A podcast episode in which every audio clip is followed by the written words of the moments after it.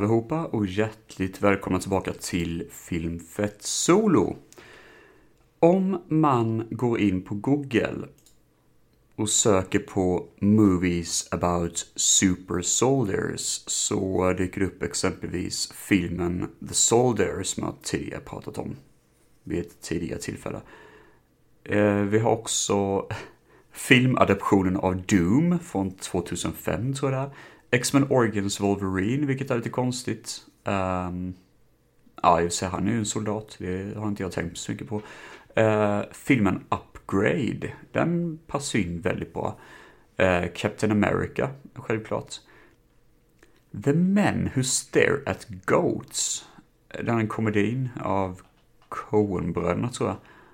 Den känns ju inte alls som att det har någonting med supersoldat att göra. Overlord om eh, de här muterade soldaterna från andra världskriget. Eh, schysst liten film. Eh, Deadpool och någonstans i det här lilla havet av lite märkliga exempel som Hardcore Henry, han har väl inte någon jag har i och för sig inte sett den, men den känns verkligen inte som en supersoldatfilm. Men någonstans i det här havet så ser vi Universal Soldiers omslag. Och Alltså, det är lite konstigt att den hamnar så långt ner, för egentligen borde den vara högre upp, tänker jag, för det är ju liksom ändå en hel filmfranchise som handlar om supersoldater. Och det är i fall det som vi ska hugga tag i i dagens avsnitt. Vi ska prata, eller vi, det är ju bara jag som snackar om det. Jag ska snacka om Universal Soldiers-filmerna. Jag har för mig det är ja, sex eller sju stycken vi kommer prata om.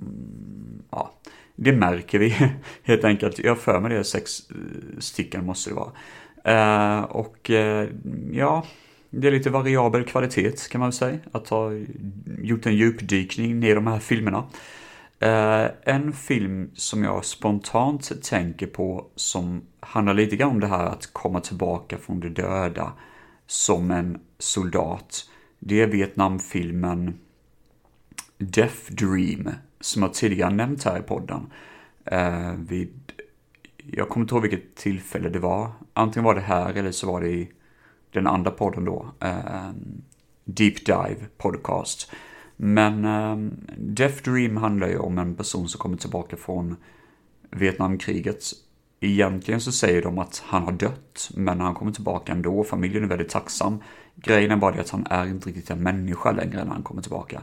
Och det är också en sak som påminner mig lite grann om The Guest, som är en av mina favoritfilmer. Eh, suverän film från 2014 om en soldat som besöker en familj eh, där hans mm, liksom eh, veterankompis eh, som var krigsveteran då bodde tidigare innan han drog iväg till krig och dog.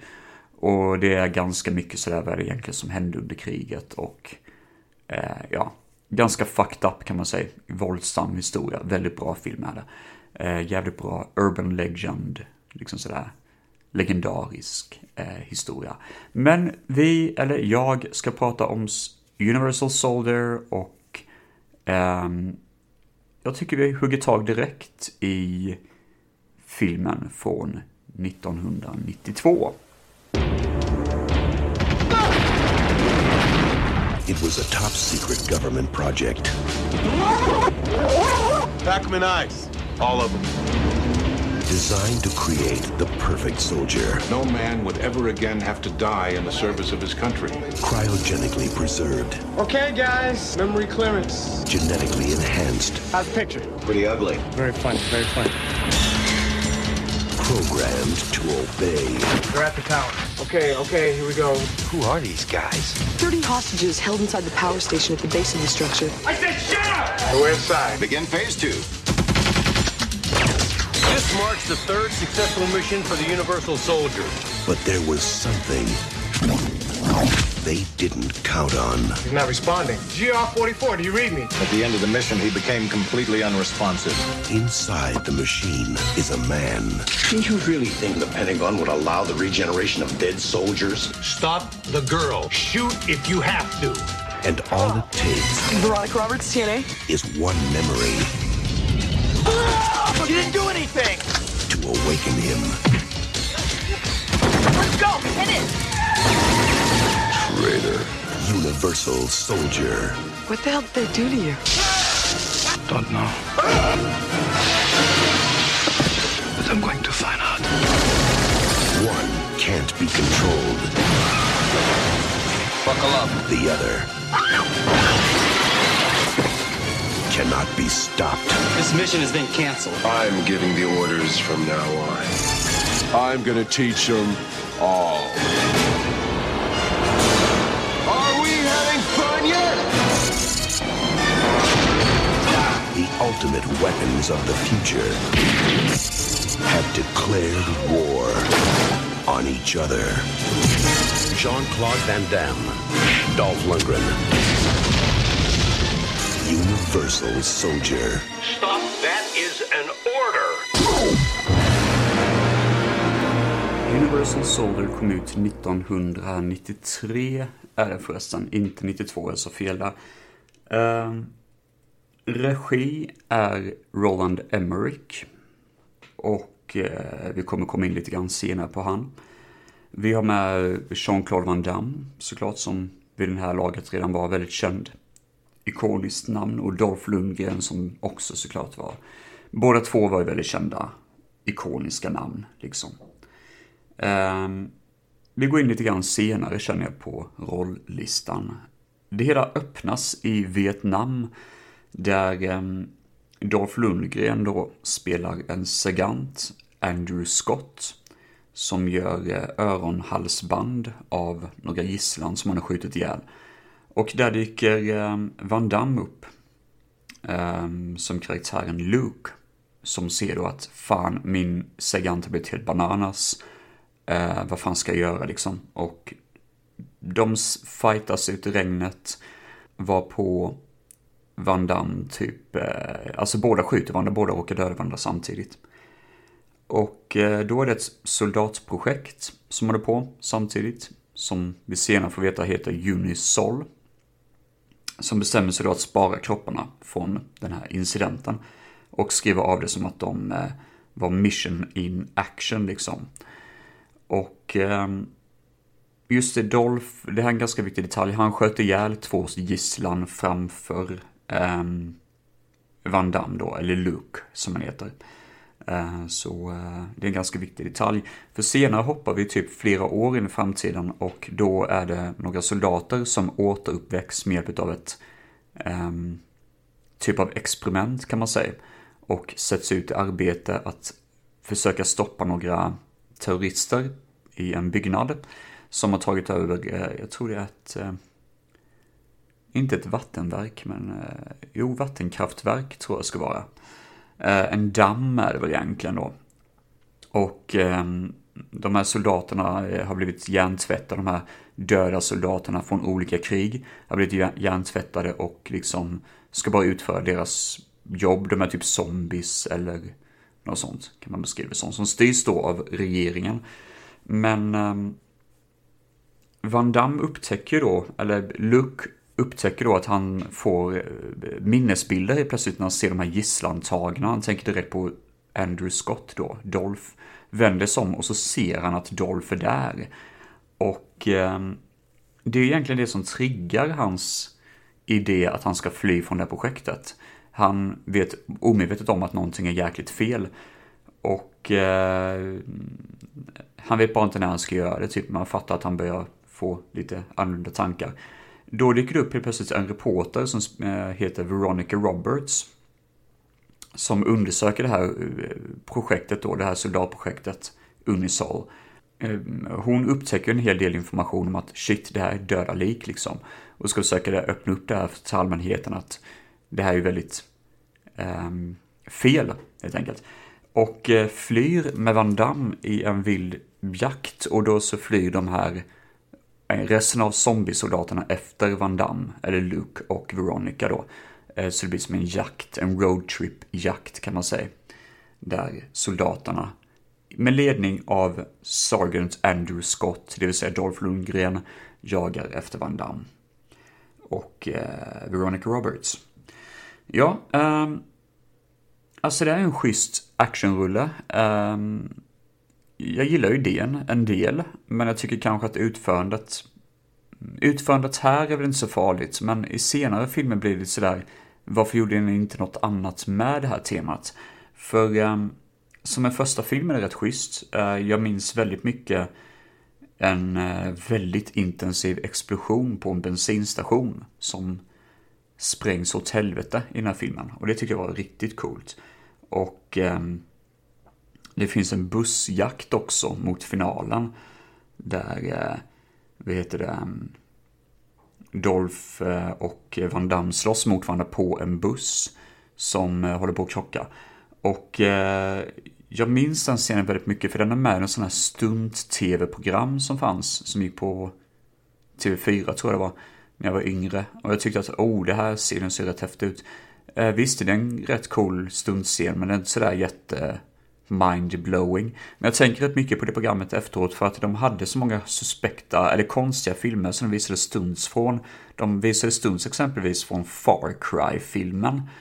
Um, men när det är en vanlig bilflippkrasch-scen. Så det var inte något sånt här jättespektakulärt i den filmen heller liksom. Uh, och det var så konstigt bara att de visade bara så konstiga filmer, alltså stunts från konstiga filmer typ. Och jag tycker väl att Universal Soldier har rätt coola scener och sådär, men det här är ju ingenting som är särskilt utmärkande kanske. Även om det är en cool actionscen.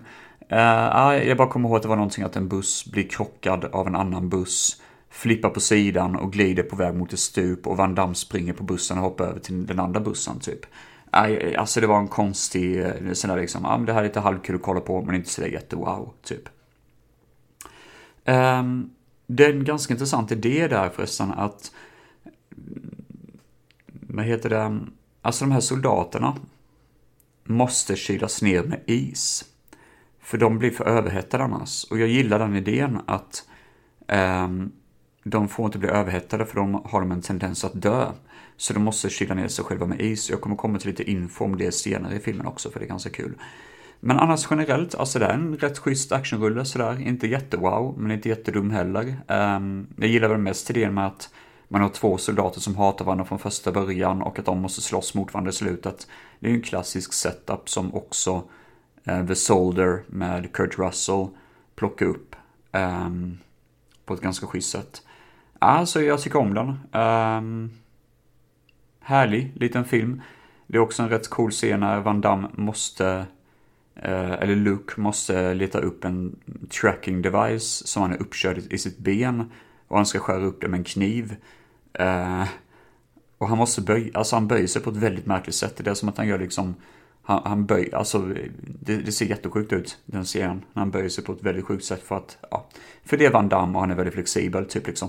Eh, ganska lustig liten scen. Och eh, nu tänkte jag plocka fram lite information om filmen då, för det finns lite backstory också. Ja, vi har lite kända namn som sagt var. Vi har ju Van Damme och vi har Dolph Lundgren och de behöver ju ingen riktig introduktion. Däremot så har vi Veronica som spelas av en skådis som heter Ally Walker. Och den enda kända filmen jag känner till sedan tidigare som hon är med i är um, Kazam med Shaquille O'Neal. Det finns en soldat, alltså en general som heter Colonel Perry i den här filmen. Jag minns inte riktigt vem det är i huvudet just nu, men i alla fall, han spelas av Ed O. Ross, som bland annat var huvudskurken mot Arnold Schwarzenegger i Red Heat. Och var tydligen en av skurkarna, tror jag, eller sen en av poliserna i Dödligt vapen, första Dödligt vapen-filmen. Han är också med i Dick Tracy. Som karaktären Itchy, tror jag han hette. Ringer ingen klocka för mig just nu spontant, men ändå ganska kul att han var med den. Tom Lister Jr var med, han som hade ett ganska märkligt öga. Och jag visste faktiskt inte det, men han var faktiskt blind på riktigt på det ögat. Och i den här filmen så är det att soldaterna har någon form av ögonlapp, digital ögonlapp som ska dras för Eh, ögat. Men han fick ha ett, det, fick vara ett speciellt eh, visir just för Tom Lister i och med att det var hans bra öga som de var tvungna att täcka för. Jag tror det var högerögat eller något sånt. Och eh, så de fick göra en speciell liten sak, en speciell liten lösning för honom. Det är ingenting som jag märkte i filmen i alla fall. Michael J. White var statist och han kommer dyka upp i en annan film i Universal Soldier-serien senare. Det här är Roland Emmerichs första amerikanska film. Moon 44 var den förra filmen som han gjorde och den har jag faktiskt sett vid ett tillfälle. Inte för att riktigt komma ihåg den. Det finns många likheter i filmen med den klassiska 80-tals science fiction-filmen från Italien, Hands of Steel av Sergio Martino. Vilket är ganska kul för det står tydligen det på IMDB och jag hade inte tänkt så mycket på det förrän jag läser det. Så det är ganska lustigt. Det är kanske är en form av inofficiell remake, kanske. Eh, minus laservapen då, för Hands of Steel är bättre, enligt mig. Originalmanuset till filmen hette Crystal Knights och det tycker jag var mycket bättre titel än Universal Soldier. Trailern, alltså musiken i trailern som ni hörde kommer från filmen Total Recall och Terminator 2. Och det här är ganska intressant, för vi pratade ju om det här med is tidigare. Och eh, all is kom från den lokala 7-Eleven butiken som fanns i närheten då av inspelningsplatsen. Och eh, det var 400 kilo enligt EMDB i alla fall, som de fick använda sig. Det är för att kyla ner de här soldaterna, det är deras funktion att de måste kyla ner sig. Ägaren Joakim Alvarez bjöds in till Nugget Ice Corporation på grund av säljsiffrorna på just is i 7-Eleven butiken. Så han fick gå runt där och se hur is skapas antagligen. Vilket egentligen låter som en jäkligt liten grej att vinna, men ja, skitsamma, han tyckte säkert det var jättekul. Vad vet jag. Um, Jean-Claude Van Damme och Lundgren dök upp på Cannes filmfestival och eh, började bråka utanför huvudfestivalen, vilket gjorde att eh, de blev nästan utkastade. Alltså det, det blev en del kalabalik. Det är inte kul att bråka på Cannes filmfestival. Det visade sig däremot enligt en podcast, eller enligt vad båda sagt långt efteråt, att det var ett publicity stunt. De gjorde bara det här för att visa liksom att de ska en film där de ska vara fiender mot varandra.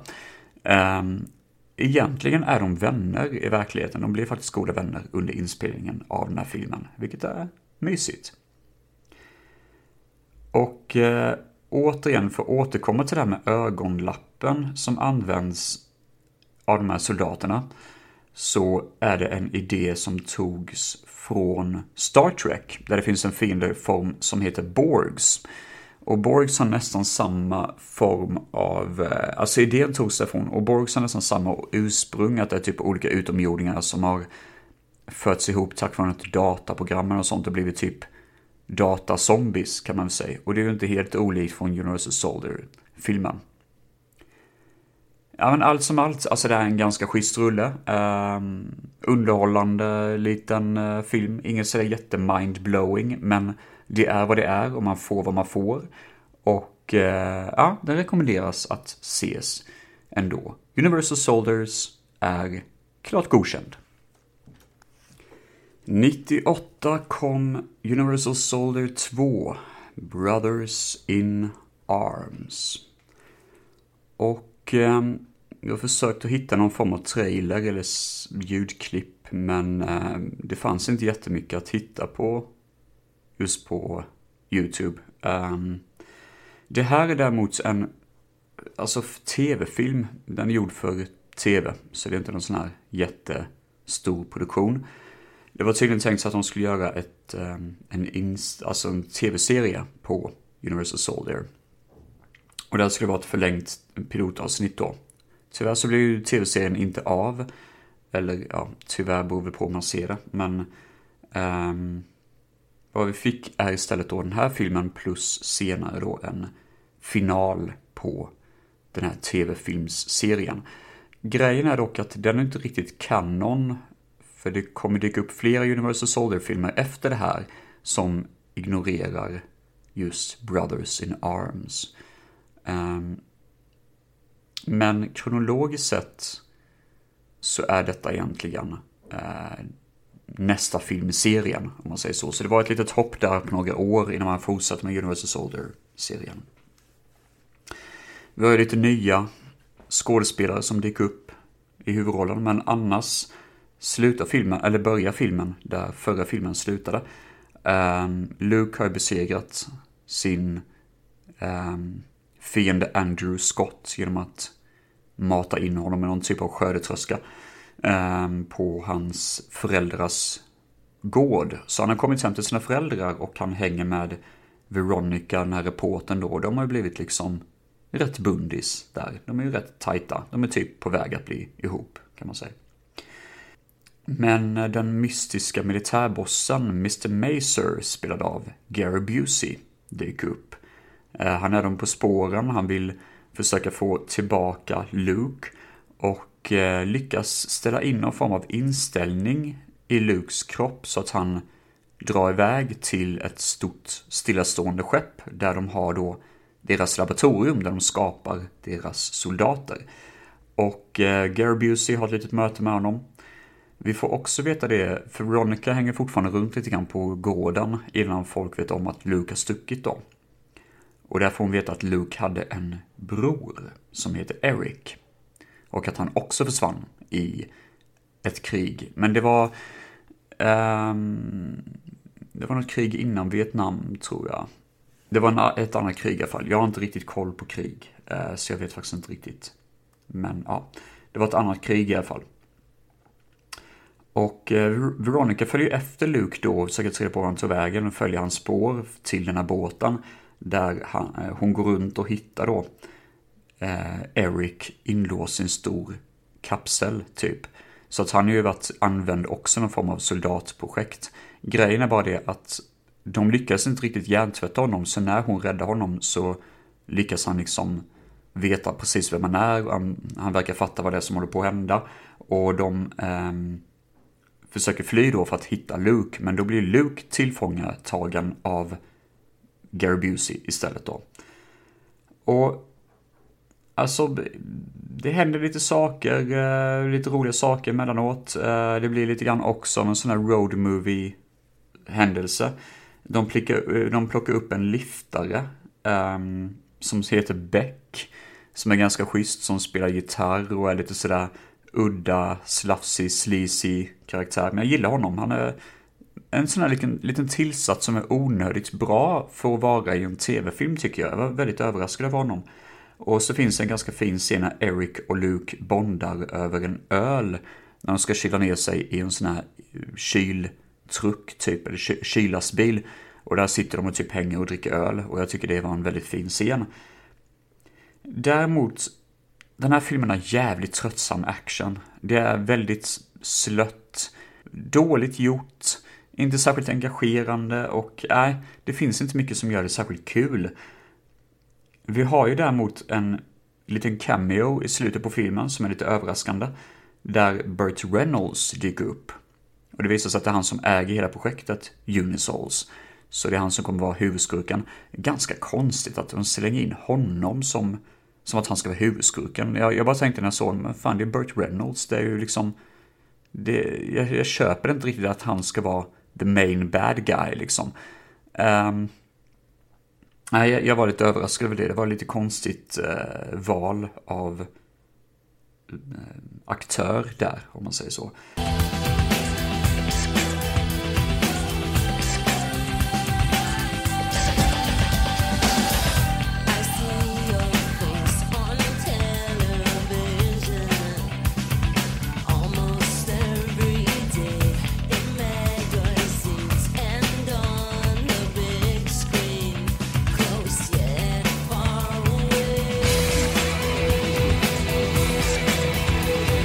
Var lite ett soundbite från Biff Naked med låten Spaceman.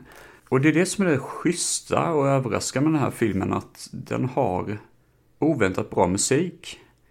Alltså, som sagt var, för att vara en tv-film baserad, eller som skulle vara början på en tv-serie som aldrig blev av, så hade jag ju inte förväntat mig den här typen av musik. Det är ju riktig musik om man använder så citattecken. Och ähm, ja, jag, jag gillar ändå den här soundtracket står ut lite. Och det är också det som gör filmen rätt intressant, för jag tycker den här filmen har högre kvalitet än vad den faktiskt borde ha. Jag gillar verkligen det här att man har introducerat en ny karaktär i form av eh, Eric, Lukes brorsa.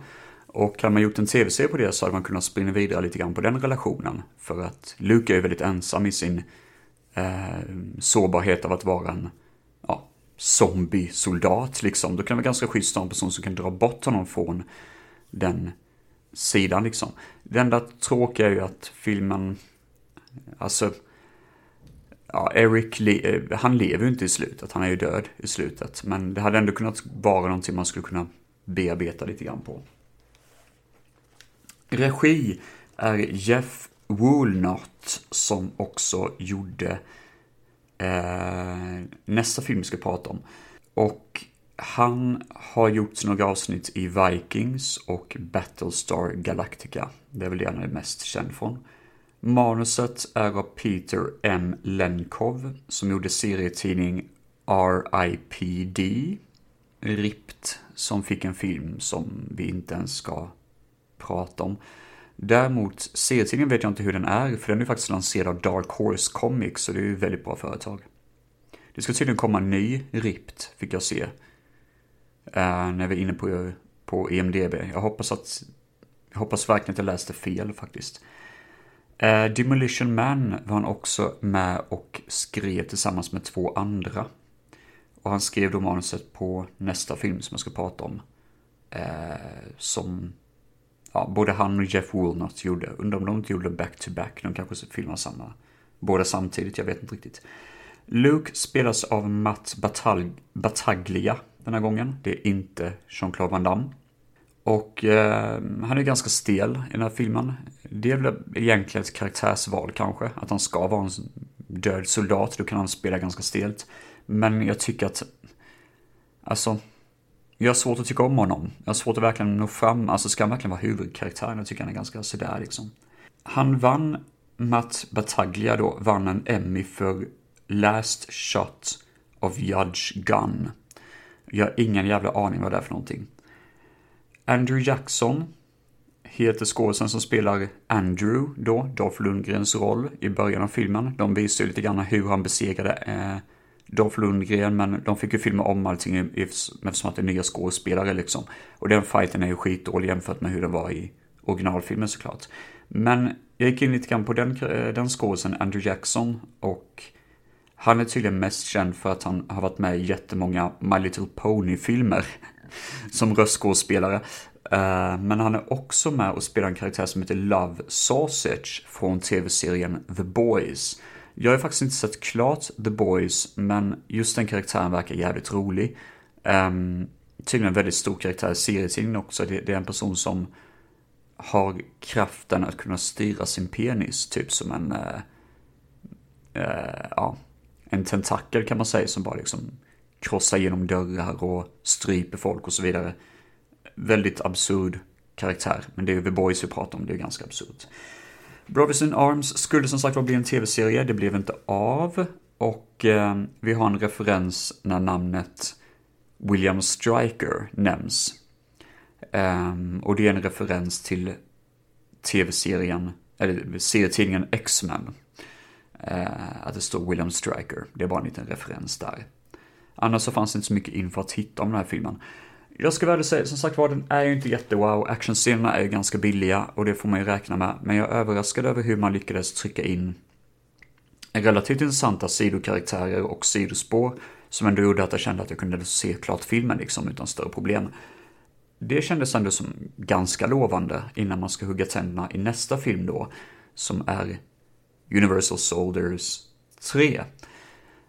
I den här, den andra utav den här eh, tv-filmerna som gjordes. Den heter då Unfinished Business.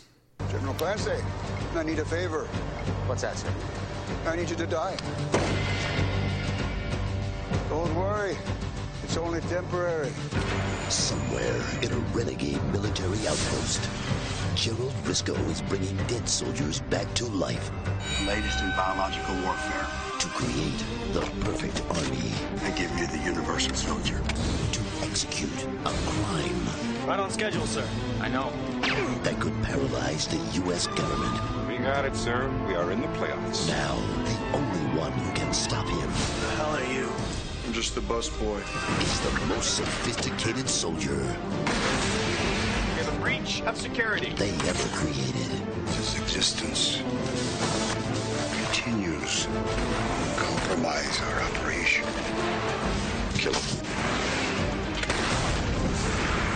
Times the action. GR 44 is a threat to our family. He's our greatest enemy. Three times the power. These people will kill you. We're not going to let them win. Three times the danger. I'm not having any fun. How's this? Academy Award nominee and Golden Globe winner Burt Reynolds. This is about the well-being of the American people. Universal Soldier 3. Unfinished Business. On video cassette from Paramount Home Video. Unfinished Business då, hörde ni en liten ljudsample från, för där hittade jag faktiskt trailer.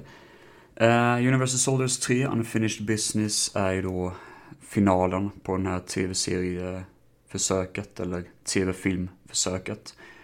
Och eh, det var nu som jag upptäckte att det finns en skådespelare som heter Jeff Wincott med i filmserien. Och eh, han är ju broder till eh, Michael Wincott tror jag han heter. Han som, är, han som har den raspiga rösten som alltid spelar fiende. Han är typ skurk i The Crow och Strange Days. Um, han spelar tydligen Lukes brorsa Eric. Och det hade jag faktiskt missat första gången jag såg filmen. Men vi kommer komma lite grann till Jeff Wincott sen. I alla fall, storyn den här gången är att Veronica och Luke är på flykt. De har blivit jagade nu. De är typ wanted. Eh, liksom över hela världen. Så de sticker till Kanada. Som man oftast gör. Ehm, eh, Burt Reynolds jagar dem och har liksom, ehm, ja, är på jakt efter dem som hämnd efter vad de gjorde mot den suveräna Gary Busey i förra filmen som verkligen drog upp underhållningsvärdet i förra filmen, måste jag säga. Jag nämnde ju inte honom så mycket, men han är ju alltid Gary Busey liksom. Men eh, Burt Reynolds röker cigarr, cigarrer och han, uh, han är trött helt enkelt. Väldigt, väldigt trött i den här filmen. Med sin mustasch. Ja, Veronica besöker sin ex-pojkvän Charles och helt plötsligt så dyker det upp eh, terrorister. Det är någon form av fest, någon form av eh, United Nation-fest. För att Charles är hennes ex-pojkvän som sagt var. Hon är, han är liksom sådär en person som hon kan lita på, tror hon, som kan hjälpa honom att försöka spränga upp Unisol-skiten på riktigt då. Och Luke lyckas bryta sig in i byggnaden och stoppa terroristerna, knocka ner dem, döda dem. Rätt coolt, ärligt talat. Men det gör då att de här terroristerna kan bli nya soldater för Burt Reynolds som återupplever dem som hotet som ska komma i slutet av filmen då. Vi har en ny supersoldat som har skapats i det här laboratoriet på båten som fortfarande finns kvar efter förra filmen. Och det är typ ett spädbarn, eller sån här eh, provrörsbarn kan man säga, som växer upp och blir en klon av Eric. Så Jeff Wincott får möjlighet att vara med i filmen igen då. Ja, alltså ni hör ju lite grann på storyn att det, är, det, här är ju, det här är ju platt egentligen. Och jag kan nästan räkna ut att det känns som att det är en film man var kontraktmässigt tvungen att utföra. Utan mycket glädje eller underhållningsvärde. Eh, det finns inte så mycket som bär filmen, den är ganska platt och jag bryr mig inte så mycket om den. Actionscenerna är delvis bättre men de är inte roliga att kolla på direkt. Och den här filmen bärs ju inte av någon rolig bikaraktär och sånt heller. Så den är bara väldigt, väldigt anonym. Jag menar, jag såg den här nu för typ två dagar sedan. Något sånt. Och jag är fortfarande sådär bara, ja ah, just det, det här vill jag inte prata om typ. Eh, väldigt lättglömd och urvattnad. Jag ska se om jag har några anteckningar om filmen. Jag tror inte jag har så mycket. Ja, det enda jag har är att det finns en skådis som heter Richard Macmillan som spelade Dr. Walker, en av doktorerna som styr Unisol-projektet. Och han gick bort i cancer 2017, så han var ganska ung faktiskt. Han var väl född 50-talet någon gång. Så ja, det var ju tragiskt. Och det är den enda informationen jag har som är värd att nämna från den här tv-filmen från 1999. Nej, det här var ju inte någon riktig dundersuccé. Kan man ju verkligen inte säga. Och eh, egentligen borde man ju avslutat Universal Soldiers-programmen, eller filmerna här. Men det gör vi inte, för vi ska gå vidare till de mer offentliga filmerna, eller delvis offentliga filmerna, jag kommer komma till det, med nästa film. Universal Soldier The Return.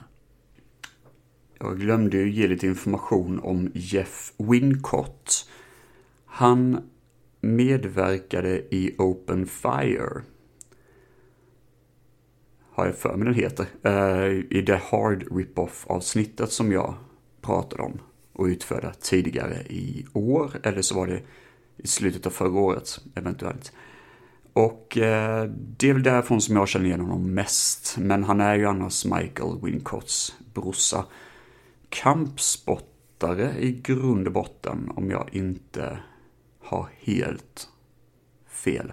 I alla fall, det var bara lite information om det. Nu tycker jag vi går vidare med nästa film, precis som lovat. These are the soldiers of the new millennium. Almost perfect. Almost human. Almost. They're not responding to our command! Under our control. Now, one will lead them to destroy mankind. The time of man has ended. And one will return. Luke Devereaux's the original Universal Soldier. To stop him. No, no, no, no. Been there, done that. The only way is to blow them up and hope the pieces don't keep fighting us. This summer, it's man against machine. Capture Luke Devereaux. Minimal damage. One soldier against the ultimate warrior. Dangerous. The winner controls the future. Universal Soldier. The Return. This is not your lucky day. Universal Soldier The Return är den film som kommer direkt efter original Universal Soldier.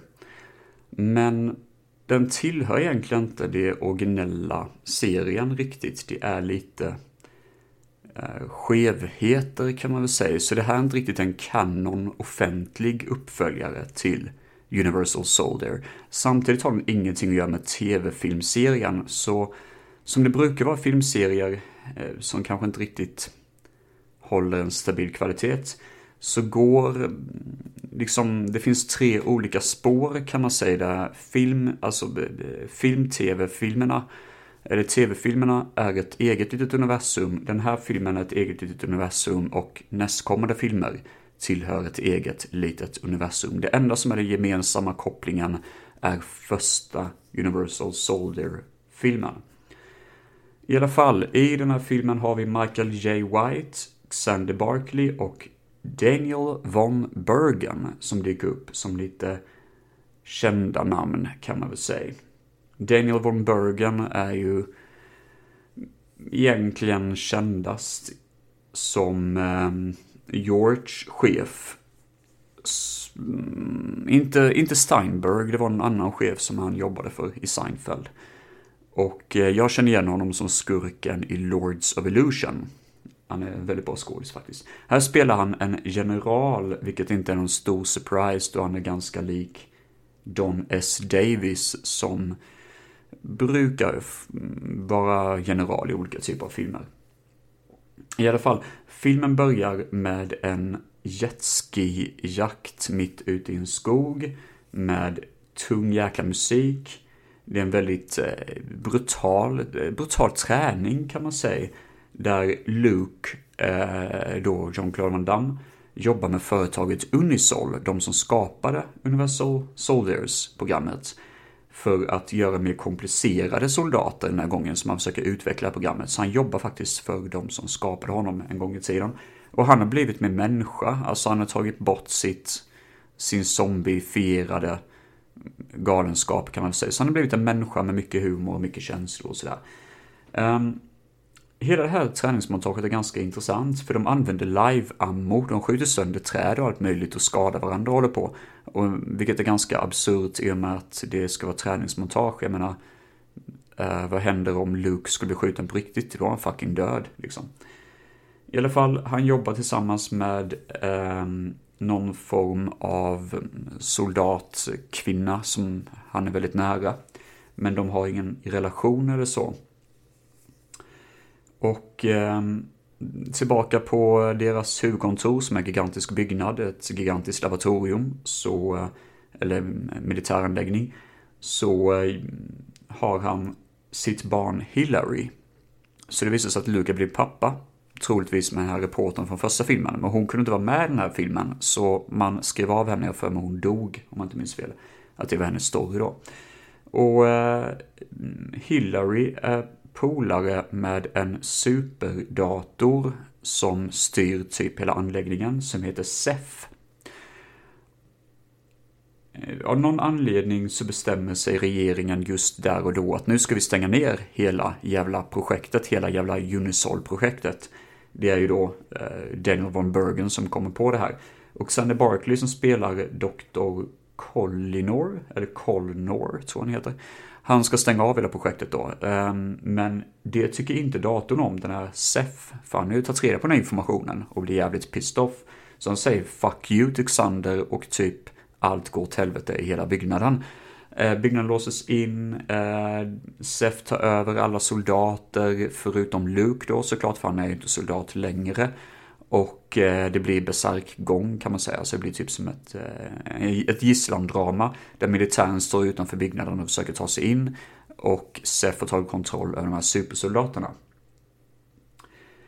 Ja, alltså den som är ledaren för den här eh, liksom, eh, de här soldaterna då, det är ju Romeo. Och Romeo spelas av Bill Goldberg i den här filmen från Santa Slay. Och det är en ganska rolig scen för han, eh, han drar mycket dumma klyschiga one-liners och jag är väldigt svag för det för det är så jävla dumt och platt typ men kul Så han säger typ “Guard this” till en eh, vakt i huset innan han typ knäcker nacken på dem. Vilket är jättekonstigt. Det är bara sådär, varför säger han det liksom? Det är helt jätteabsurt. Vi har också en ny reporter som finns i den här byggnaden då som heter Erin. Eh, som får vara Lukes nya eh, halvkärleksintresse kan man väl säga. Eh, hon skrevs in i sista minuten typ. En annan karaktär som dyker upp är datahacken Squid som är en före detta anställd som tydligen har jobbat tillsammans med SEF för att arrangera det här då, attentatet, eller vad man ska säga. Så i slutändan kan man säga att det handlar om en superdator, supersoldater och det blir Die Hard i en eh, militäranläggning kan man säga. Och alltså, jag gillar det. Jag tycker om det här. Det är roligt, dökul ös, det är dåligt manus på det charmiga sättet tycker jag. Musiken är rockig och tung, det tycker jag alla filmerna har haft. Ehm, men eh, ja, det, jag gillar det här. Det här, är, eh, det här är en rolig film, även om jag vet att den verkligen har blivit sågad av många som tycker den är den sämsta. Och det kan vara för att resten av Universal Soldier-universumet är ganska seriöst och det här är verkligen en goofy film liksom. Uh, lite mer Gremlins 2 till skillnad från Gremlins 1 liksom. Att man försöker göra lite mer goofy, lite mer lustigt. Lustigkurre. Uh, men det gick ju inte riktigt hem för den generella publiken och man kan väl säga att det handlar lite um, publikation, eller alltså lite problem bakom kulisserna. Det är ju nämligen så här att regin görs av Mick Rogers och han var egentligen stuntman. Det är hans enda film han har regisserat. Men det var inte tänkt så att han skulle vara regissör egentligen, utan först så tänkte man på Paul Verhoeven, Roland Emmerich, Jan de Bont och Michael Bay. Men alla tackade nej för olika projekt de skulle göra. Och tydligen var det regissören bakom Fear.com, William Malone, som skulle vara regissör. Men han bråkade med producenterna så det blev inte av. Eh, det är väl därför som Mick Rogers fick hoppa in som sista minuten då. Jag har faktiskt inte sett Fear.com, jag har inte sett någon av William Malones filmer, så vitt jag vet i alla fall. Men eh, eh han var kanske inte någon ace, eh, jättestor regissör liksom. Vi har ju då som sagt var lite härliga skådespelare. Vi har eh, Brent Hickley, eller Hinkley heter han väl som eh, den här datahacken då som jag nämnde innan. Och han har ju en tandglugg. Han är väl känd för att han har en tandglugg mitt i käken. Så han spelar eh, McDonalds-killen i filmen Falling Down. Den killen som Michael Douglas blir skitförbannad på för att de inte vill servera honom frukost. Vilket är en ganska klassisk scen. Visst är det sjukt att många människor vill referera till Falling Down som en form av sådär Eh, ja, det här är mitt liv. Jag är så, alltså, jag är så här nära att bli som huvudkaraktären i Falling Down. Jag vill bara säga, alltså vad är det för fel på det som människa i så fall? Jag menar, chilla lite. Jag vill inte gå runt och skjuta folk bara för att jag har en dålig dag på jobbet, typ. Alltså det är liksom jättekonstigt. En annan skådis som är med är Heidi Chance och hon har tydligen varit med i Truman Show. Det är hon som spelar den här Erin då, eh, den nya reportern i filmen här. Vem hon är i Truman Show kan jag faktiskt inte komma ihåg för det var några år sedan jag såg den. Michael J. White spelar Seth, um, den här datorn då, när den får, eh, den tar över en soldats kropp. Och då är det Michael J. White som är soldaten då, i, eh, mot mitten av filmen. Den här stora, stora fysiska hotet, Romeo, skulle först ges till wrestlaren Stone Cold Steve Austin.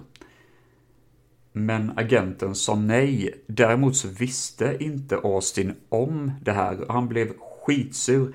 Han skulle få 599 000 kronor, typ. Eh, svenska kronor då, för jobbet.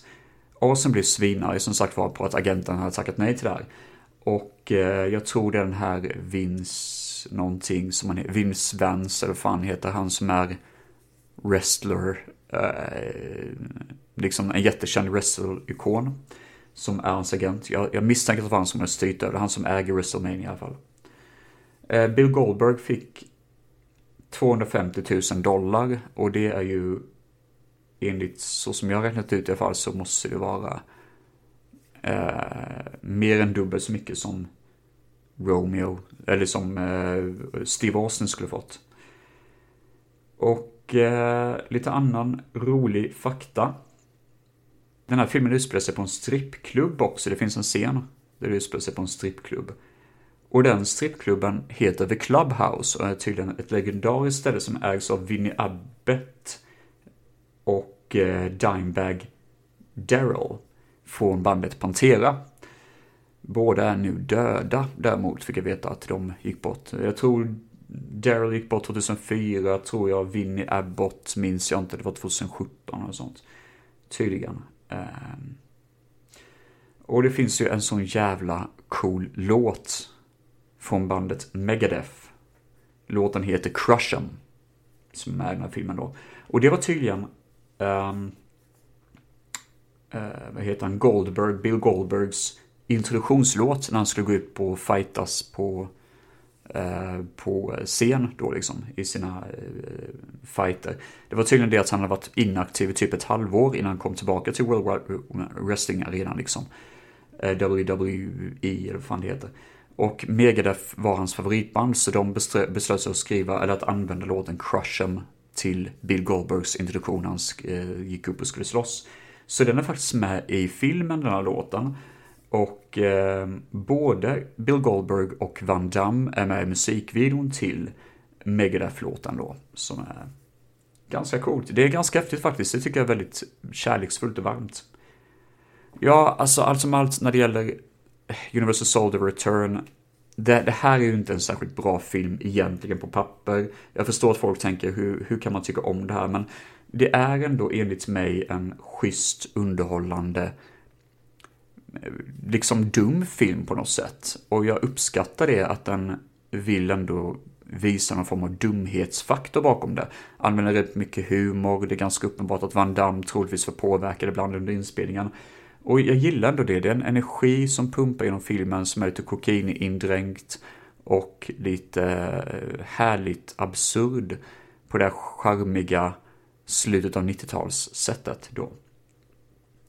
Så jag har ingenting emot den, även om jag vet om att den såklart inte är den officiella uppföljaren. Eh, men eh, den har jag sett två gånger i alla fall. Och eh, kan absolut tänka mig att se om. Visst, det är ju inget Oscars-nominerat material, men det är ju inte första filmen heller liksom, tänker jag. Så nej, jag har ingenting emot The Return. Och med det sagt så tycker jag vi hoppar vidare till nästa film då, som kom, undrar om det inte var 2009 eller sånt. Universal Soldier Regeneration. Filmen börjar med en massaker i ett ett eh, museum. Det är några maskerade typer som bryter sig in i ett museum och ehm, skjuter sig fram och kidnappar två stycken relativt unga personer då. Och det visar sig då att det här är typ, ja, ehm, presidentens, ja, presidenten av just det landet, Ukraina eller vad fasen det är, eh, barnen till presidenten, något sånt är det. Och eh, det blir en väldigt vilsam, alltså våldsam biljakt som jag tycker var väldigt cool. Jag tänkte att ja, men det här är häftigt, det här är fullt ös, det är maskerade människor som kör den här bilen, de är livsfarliga och uppenbarligen de här soldaterna då, de är ju Universal Soldier kvalitet då. Och eh, vi får veta att de här terroristerna är slaviska slash ryska terrorister och de befinner sig i Tjernobyl och hotar att spränga en av reaktorerna i Tjernobyl som fortfarande finns kvar då om de inte får eh, en viss summa pengar. Och frita de här två gisslan då. Och eh, ja, alltså vi får ju träffa Luke. Och han hänger med en, eh, då Jean-Claude Van Damme, och han hänger med en eh, psykolog, typ, på en rehabiliteringsstuga mitt ute i ingenstans. Och han, eh, han är en våldsam människa. Han gör rätt hemska saker. Han kan... De försöker liksom få ut honom i samhället ibland, men ibland så får han sådana här raseriutbrott och bara knockar ner en person. Han är helt enkelt liksom eh, hjärndöd, typ kan man säga. Väldigt... Eh, en väldigt omskakad look är det. Och... Eh, det här företaget då, Unisol, har ju skickat en del soldater till de här terroristerna i Tjernobyl, men det har inte gått särskilt bra. Eh, attentaten har gått åt helvete. Och eh, det enda som skulle kunna funka är att skicka in Luke då, men Luke är så pass omskakad som person efter eventet i första filmen då. Eh, så det går lite sådär. Däremot så kommer Dolph tillbaka mot finalen av filmen. Han återuppväcks då, Dolph Lundgrens karaktär Andrew återuppväcks och det är ju upplagt för någon form av vass final där mellan Luke och Andrew. Det här är en ganska tröttsam upplevelse, tycker jag. Jag har nog minst saker att säga om den här filmen. Jag kände mig väldigt tom efter det sett den. Och det kanske är tänkt att det ska vara en tomhet, men jag kände bara sådär att jag vet inte riktigt vad det är. Men det är någonting som bara känns som att det är tröttsamt. Eh, att det utspelar sig, alltså konceptet låter ändå rätt vinnande, skulle kunna funka, men det är bara någonting med det som bara känns platt. Och jag tror det är det att eftersom att Return hade sån skiftning i attityd så kommer Regeneration och bara så här, nu är alla gamla och Van Damme är rätt gammal och han är rätt arg och sur och vresig. Och jag hade ingen riktig känsla för honom som karaktär i den här filmen. Och jag kände att ja, men han, det görs ingenting här som är särskilt spännande för mig. Jag hade kunnat leva utan den här filmen. Jag tror det är lite fanservice att man skulle slänga in Van Damme och Dolph igen. mot varandra. Och visst, det är en ganska kul fight, men det är inte så att jag känner wow, det här, det här dras jag till. Utan jag känner mer bara en eh, anonym tomhet efter att jag sett filmen. Jag har inga roliga bikaraktärer som i de här tv-filmsversionerna. Jag har ingen spännande kemi mellan Van Damme och någon karaktär, förutom den här psykologen då, men jag tycker inte det är jättekemiskt. Och jag bara kände att jag blev väldigt uttråkad väldigt snabbt efter den här coola introscenen som är väldigt lovande. Och det... Nej, jag eh, tappade känslan av Universal Soldier Regeneration, dessvärre. Regi är ju då John Himes som har regisserat Chucky-serien. Han regisserade tre stycken avsnitt. Han är Peter Himes son. Och Peter Heim var tydligen scenografen, alltså han stod bakom kameran på den här filmen. Peter Himes har gjort den suveräna Operation Outland, som jag rekommenderar absolut att se. Den kommer troligtvis ta upp någon gång i framtiden, här på Filmfett Solo. Han gjorde också Relic, som jag pratat om tidigare. I... Vad fan var det för avsnitt? Ah, jag minns faktiskt inte just nu, men den är ju vedervärdig. Den är ju jättelångsam och tråkig. Men ja, eh, det är väl det om Alltså egentligen som man kunde hitta som intressant bakom kulisserna på filmen. Det fanns inte mycket info bakom eh, kulisserna på filmen, på IMDB i alla fall. Och eh, jag har ju inte så mycket att tillägga om den. Som sagt var, jag tyckte det här var ett, en ganska tom film, dessvärre. Så jag tycker vi kör vidare till den sista filmen i Universal Soldier-temat. Och eh, sätter spiken i kistan över det här döda soldatarmén. Daddy, there's monsters in the house. Okay, I'm gonna check it out.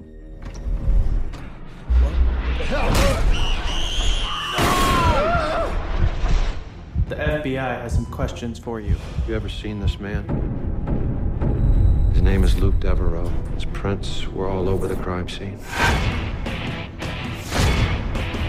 You live among them like ghosts, biding our time. Your minds are now your own. We're brothers. We're one. one. I can hear this voice telling me that I gotta kill him. If you go looking for Devereaux, he'll find you first.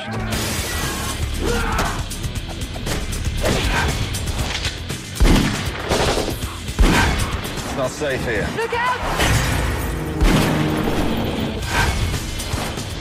I ain't killing Luke Devereaux did. Hello,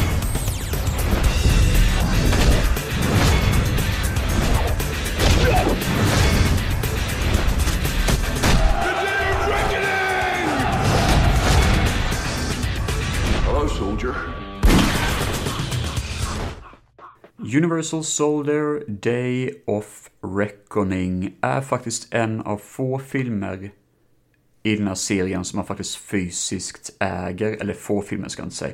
Jag har ju första Universal Soldier, jag har The Return och så har jag då Day of Reckoning. De andra har jag hittat på lite olika sätt. Um, men det är de som äger fysiskt i alla fall. Komplett ointressant information i slutändan. Det finns ingen poäng med att informera er om det. Men jag gör det i alla fall för att fylla ut speltiden på avsnittet. uh, ja, i alla fall. Day of Reckoning kom ut 2014, har jag på känn. Det känns som att det är en 2014-film i alla fall.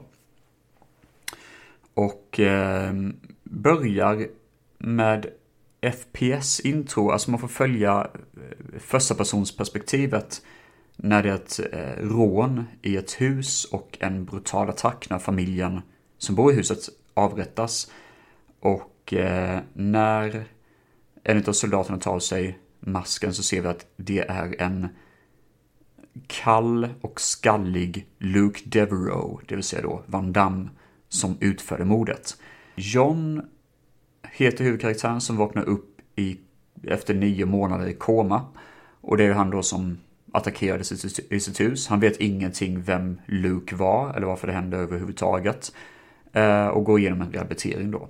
Samtidigt så får vi se eh, Dolph Lundgrens karaktär Andrew som sitter på en mörk porrklubb och attackeras plötsligt av en hjärntvättad mördare som då kallas för Mr, eh, jag kallar honom för Mr Plummer för han är liksom bara, han jobbar som VVS-tekniker. Ah, nej, VVS är det inte, men ja, ni vet med rör och skit. Och eh, han håller på att hjälpa till i ett hus och plötsligt så bara liksom får han en signal i huvudet att han ska gå dit till Dolph Lundgren då och eh, skjuta ihjäl honom typ.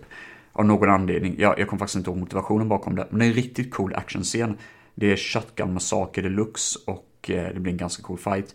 Däremot så verkar den här eh, Mr Plummer få någon typ av flash när han ser Dolph.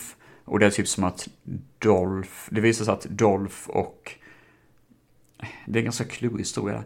Dolph och Luke visar sig att de jobbar tillsammans med någon form av terroristorganisation. De har gått emot Unisol och blivit onda, typ. Och John får veta det här mer och mer. Och han fattar ju fortfarande inte vad det har för koppling till honom att göra. Så det blir ett mysterium med vad har han med detta att göra? Och så dras han in i den här storyn mer och mer. John får också hjälp av en prostituerad som, eh, eller en strippa rättare sagt, som han tydligen har någon okänd connection till. Och man får veta att han verkar ha minnen av någonting som har hänt i hans förflutna som han inte riktigt har tillgång till. Så han tror ju, alltså vi fattar att han har blivit hjärntvättad på något sätt också, John. Och det är därför som filmen började med det här attentatet i hans hus.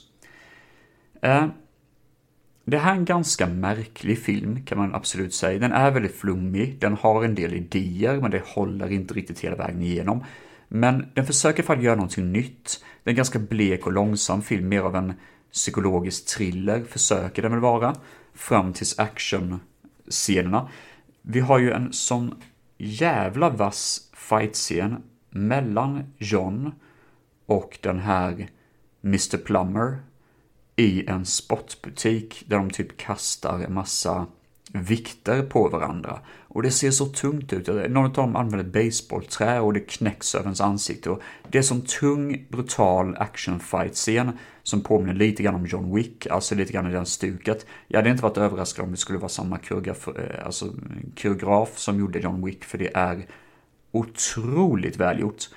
Och vi har en sån otroligt snygg fight-scen i slutet också, där John går emot både Dolph Lundgren och Van Damme i två separata fighter. Dolph Lundgren-fighten är riktigt cool faktiskt, den är riktigt vass.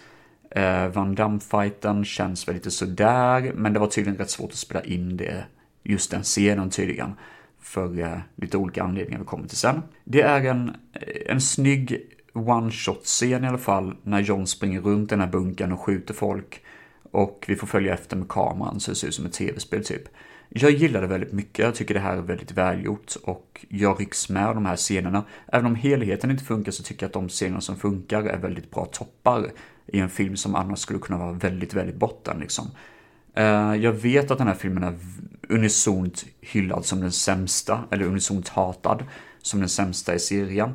Och, eh, eller en av de sämsta i alla fall, The Return anses vara skitdålig också. Men jag väljer väl att sticka ut och säga att jag tycker om det här, kanske mest för att det är någonting annat än vad standard actionfilm skulle vara. Och sen så tycker jag om det här bleka, dystra slutet som förekommer också. Det känns som att man försöker göra någonting mer än vad det faktiskt är. Det funkar kanske inte riktigt helt hundra, men det, det är ändå liksom... Hade man finat, förfinat manuset lite till så hade jag nog gillat det ännu mer. Men eh, det, det är någonting där i alla fall. Och det tycker jag är härligt. Ja, det är lite konstigt att vara positiv till en film som många andra hatar, för jag kan inte riktigt sätta egentligen tonen på vad det är. Men jag gillar nog också de här scenerna där det är första persons perspektiv. Den försöker göra något snyggt, den försöker göra något nytt och fräscht och jag köper det i alla fall till 100%, eller till, ja, inte 100% men en viss procentnivå tillräckligt mycket för att kunna rekommendera att se filmen i alla fall. Day of Reckoning. Tydligen är det så här att under inspelningen så var Van Damme väldigt motsträvig mot slutet av filmen. Han ville ju inte vara skurk egentligen. Och han ville typ försöka, han ville vinna fighten mot John. Det...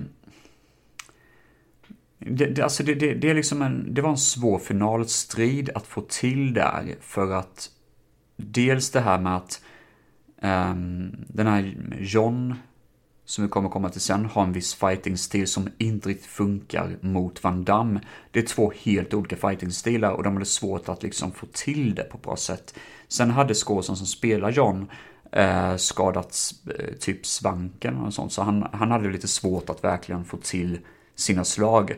Så fighten var väldigt klurig att få till, plus det här om att Van Damme inte ville uppträda som att han är the bad guy. Jag tycker däremot Van Damme är väldigt duktig på att spela skurk. Jag tycker han har den här kalla uppsynen som gör dem spännande. Jag kommer ihåg att han var med i någon sån film som heter eh, Enemy någonting. Där han spelar typ en fransk-kanadensisk terrorist eh, som är käkar morötter, vad fan det var. Eh, jag kommer ändå ihåg att han, han spelar den rollen bra, han är duktig på det. Och sen har vi Expendables 2, där tycker jag han är jätteduktig som skurk också. Så han är väldigt bra på att fånga de rollerna. Då så ska vi gå till det som är kanske det viktigaste. Vem är det som spelar John? Jag vet att John är en ganska anonym karaktär, jag vet att han kanske inte är den roligaste karaktären i filmen. Men återigen, alltså man vill ju inte se en gammal sleten Van Damme som inte riktigt är tip-top shape, springer runt och sparkar folk. Det går inte riktigt liksom längre när han är typ, börjar närma sig 70.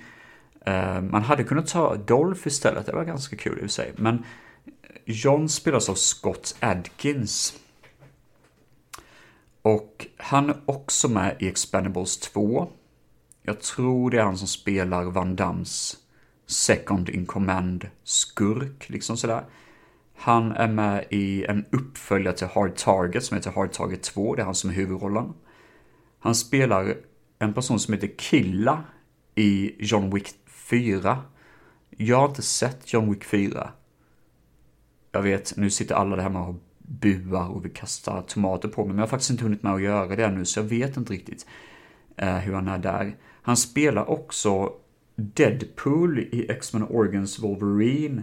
Han spelar helt enkelt den Deadpool som blir, som får mass, eh, munnen igensydd. Och eh, alltså blir den här muterade typen av Deadpool.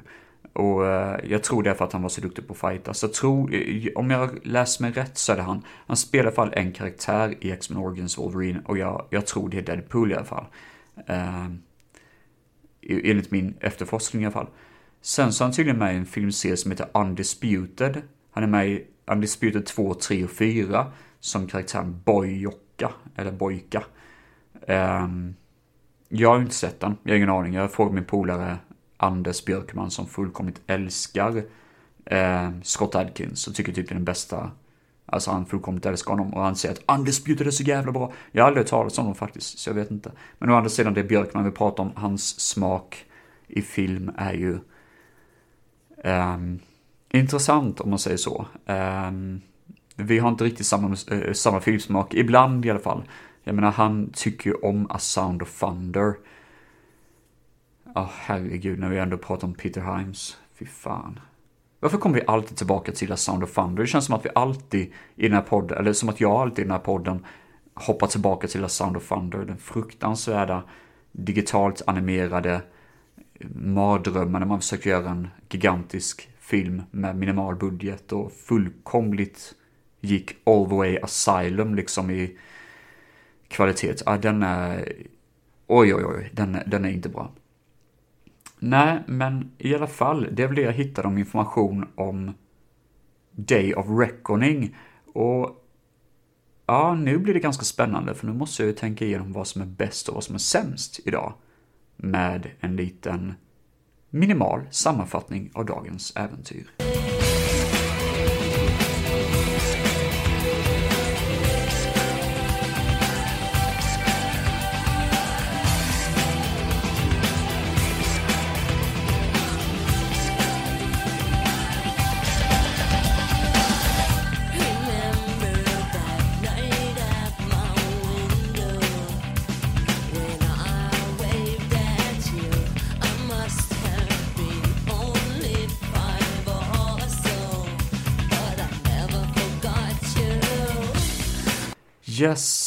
Allt som allt så har det här inte varit den roligaste filmen jag sett, ärligt talat. Kanske för att jag tycker temat med odöda soldater skulle kunna lekas mer med, man skulle kunna göra roligare saker med det. Men det blir ju någon form av, eh, det, det är som att se en massa zombiefilmer på rad där alla filmer har samma tropes.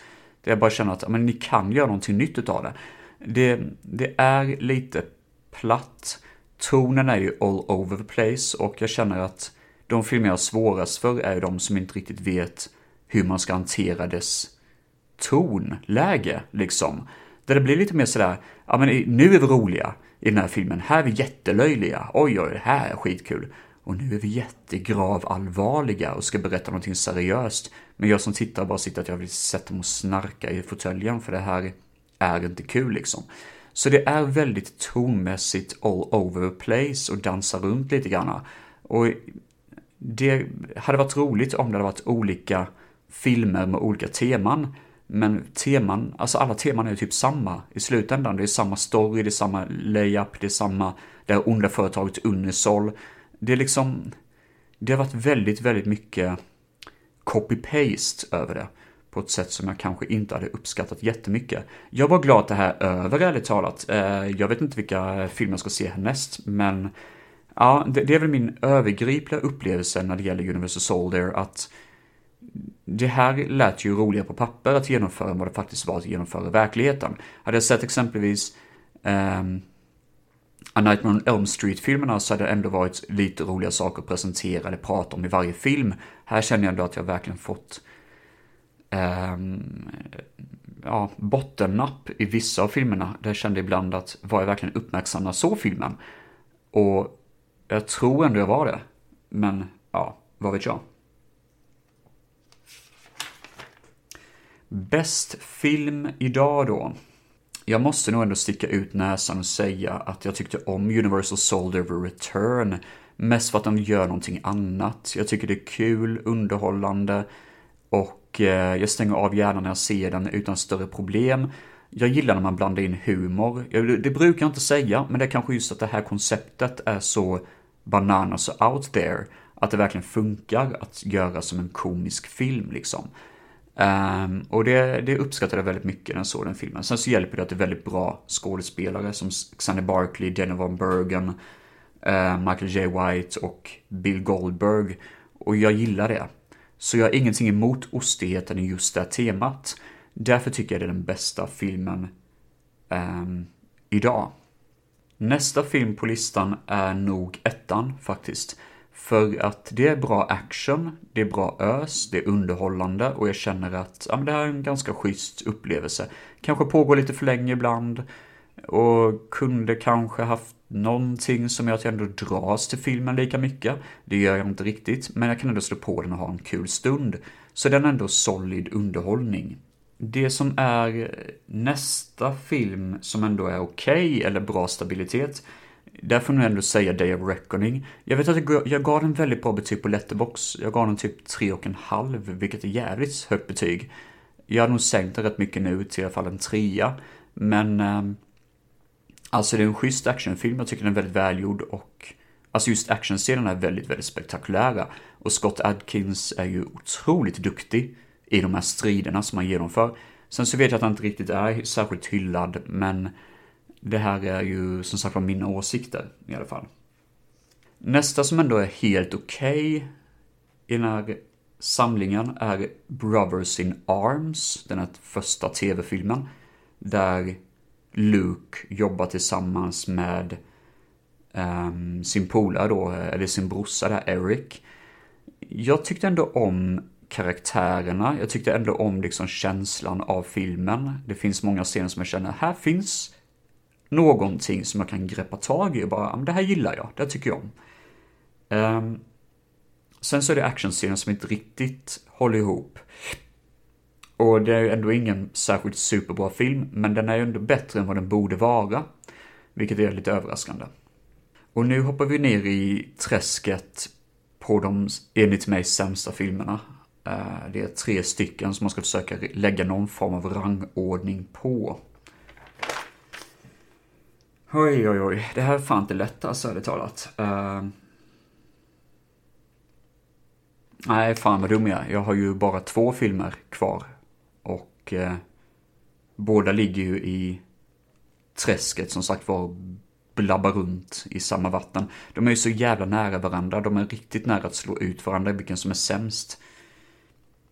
Jag får nog ändå säga att Universal Soldier Regeneration är lite, lite bättre i alla fall. För den kan ändå tänka mig att se om. Den hade ändå en riktigt snygg intro-action-scen. Och ett koncept i alla fall som jag tycker jag kan se vad de ville göra. Bara det återigen att tonmässigt är den för jävla gravallvarlig för att jag ska tycka om det liksom. Sen är det en rätt cool fightscen mellan Van Damme och eh, Dolph i slutet. Inget mästerverk men ändå rätt okej okay, liksom.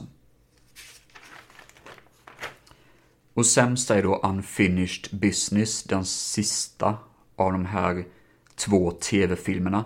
Väldigt anonym, väldigt tröttsam. Jag såg den här bara för några dagar sedan och jag kom fan inte ihåg mycket av den. Och jag bara känner att det, det är bara deppigt. Man ville avsluta filmserien, man fick inte budget så det räckte. Eller den här tv-filmserien, man fick inte budget så det räckte och man visste inte vad man skulle göra. Och det blev, det blev bara pannkaka av det. Um, nej, det, det, det, det är väl det jag skulle säga om de filmerna. Det är nog rätt kul för det här har ju ändå varit sex filmer. Majoriteten av dem har varit positiva. Men jag har ändå inte haft särskilt kul med själva temat. Mest för att jag ville ju ha något mer utav det. Och det är, ja, rätt deprimerande, ärligt talat. Men det är väl det jag har att säga om de här supersoldatfilmerna.